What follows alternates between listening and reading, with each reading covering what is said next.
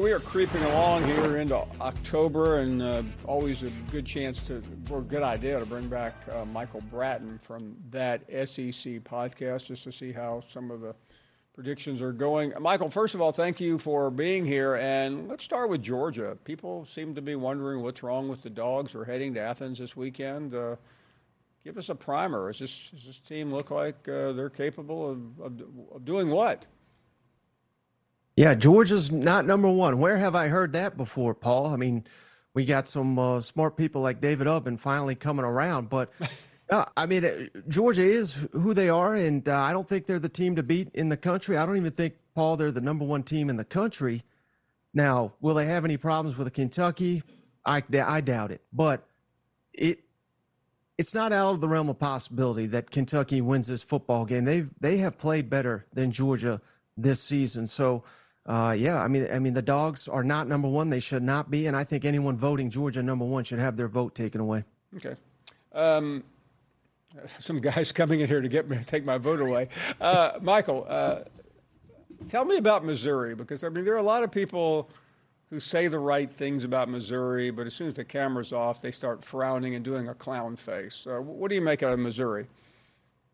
Yeah, and I don't get it, Paul. I mean, when they sign a five star or land a five star commitment, people complain, and it's because of NIL and, and this and that. I mean, I think what Missouri is doing, let's embrace it. I mean, this, we all complain that it's the same three or four teams in the playoff every year, and I'm, I'm not crazy enough to say Missouri is, is playoff bound at this point in time, but hey, they, they're one of the few undefeateds left in the SEC. So I'm embracing it, and I think the way LSU's defense is playing, they're they're going to do their part to keep Missouri undefeated for another week. And and who knows, Paul? I mean, next week they go to Kentucky, and you may laugh at this, Paul, but I mean, heck, that could be like a playoff elimination game. Missouri at Kentucky. Who would have thought of that a month ago? I, I'm embracing it. Brady Cook, remember, they were booing him before the Kansas State game. Now they're propping him up for the Heisman, and I'm here for it. Are you still here for LSU? I don't think you are, based on what you just got through saying. But, but uh, there was a time when a lot of people thought LSU wasn't only the best team in the SEC, but maybe one of the best teams in the country. Yeah, only a fool would come on a show like this, Paul, and predict LSU would win the national championship. Heck, they they might have three losses uh, before the first week of October's up. And I think that's where they're headed. And of course, I'm referencing myself being that fool because I, I think I started that hype train, but it's just been horribly disappointing. I think they're wasting what is probably the best offense and maybe even the entire country, but certainly the SEC right now with Jayden Daniels, Malik Nabers, and Brian Thomas on the outside. They're unstoppable. The problem is, uh, their defense is uh, put, you know, a, a, mannequin at a store is putting up more of a uh, stop than LSU's defense. I, I don't even know they. I know they brought back Pete Jenkins and all this, but how Matt House, the defensive coordinator, still has a job after what we've seen the first couple weeks of the season, I'll never know. They they are wasting uh, a golden opportunity with Alabama being down. LSU should be the team to beat in the West, but the defense is is not making it the case. So where where does the blame lie?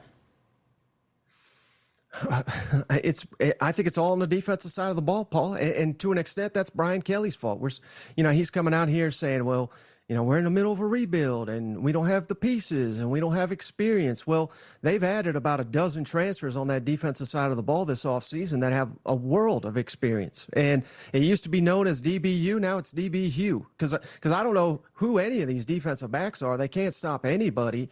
Uh, they have the worst defense, I think, in the Power Five. If you look at the uh, efficiency numbers there, and not in the SEC, Paul. I said Power Five. The worst defense in the Power Five is in Baton Rouge, and again, it's it's a disgrace. Michael Bratton with us. Let's get to Gainesville if we have to. Uh, another another just beat down, uh, epic uh, defeat. Billy Napier turns a page. Uh, things seem to be all good. What do you make out of the Gators right now?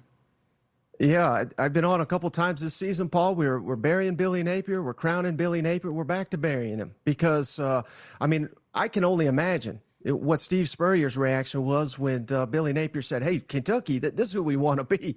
I mean, they, they're used to beating Kentucky by 60 points. That's that's what it was when I was growing up. Now they're trying to beat Kentucky. That's that's disgraceful. And I, I said it before jokingly, but it's it's the truth, Paul. This weekend is a must win with Vanderbilt coming into town. Billy Napier's not beating Vanderbilt. If they lose to Vanderbilt on Saturday, they, they might as well fire him on Sunday because I don't think they're going to win another game the rest of the way. That the schedule's brutal, and he's one in seven outside of the swamp, Paul, and and all their tough games are away from the swamp. So I, I don't know how many more. They may be lucky to win five games this year in Gainesville. Michael Bratton, let me uh, move ahead. Uh, a couple other big games to uh, there's the Gator schedule. You buried Nick Saban. You described his program as decaying. Uh, the dynasty's done, and I, I mean I don't know where you were the, the last two Saturdays, but from my tired eyes, they Tide looked pretty good.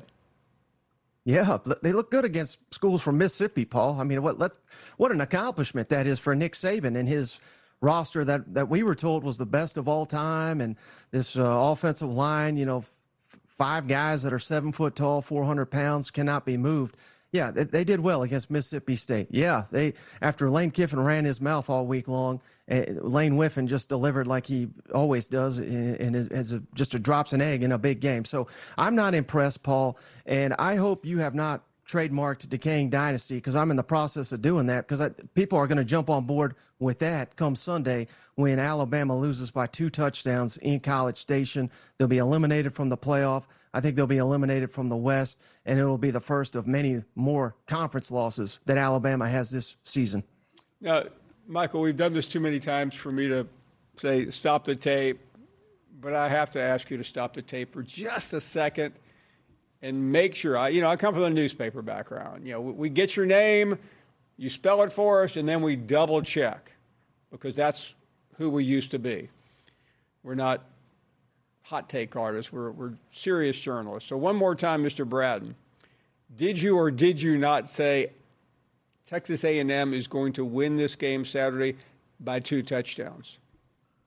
Yeah, and the final score may be 14 to 0, Paul, with this Tommy Rees offense. I mean, uh, I don't want to bury Jalen Milroe because he's an incredible athlete. He's got a great deep ball, but that's about all they've got. And I, I put that blame on Tommy Rees because Milroe looks like a one-read quarterback in this offense, and against this defensive front of Texas A&M, I think they're going to have a field day, Paul. So uh, three, six, seven points may be enough to win this football game for A&M. I kid you not. Uh, I, I, I, I think first one to ten wins. So I, I think A&M Heck, they may even win by more than two touch, touchdowns. But yeah, I, I like Texas A&M around 24 to, to 10, maybe 24-9, something like that.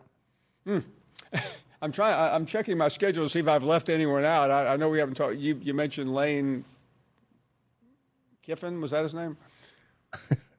Lane Whiffen, yeah, that's what we call him. Uh, yeah, uh, what a what a wonderful win there against LSU. That's already lost a couple games now this season, but uh, I'm not buying into their hype either. I, I get it. They're, their backs against the wall. They had to win that game. They did it. So let's credit them. But where was that against Alabama when you really needed it? When you had a chance to assert yourself? They still go to Georgia. They still got to play A and M. They they've got some tough games remaining. I I just don't have confidence in Lane Kiffin, but I do find him entertaining. So I, I, hope he can win a couple of these games, keep him off the hot seat, uh, because he, he makes my job a lot easier. Michael Bratton from that SEC podcast. We'll see you soon, Michael. Book it. Uh, we will take a break right now. More of your phone calls and your reaction to that right after this.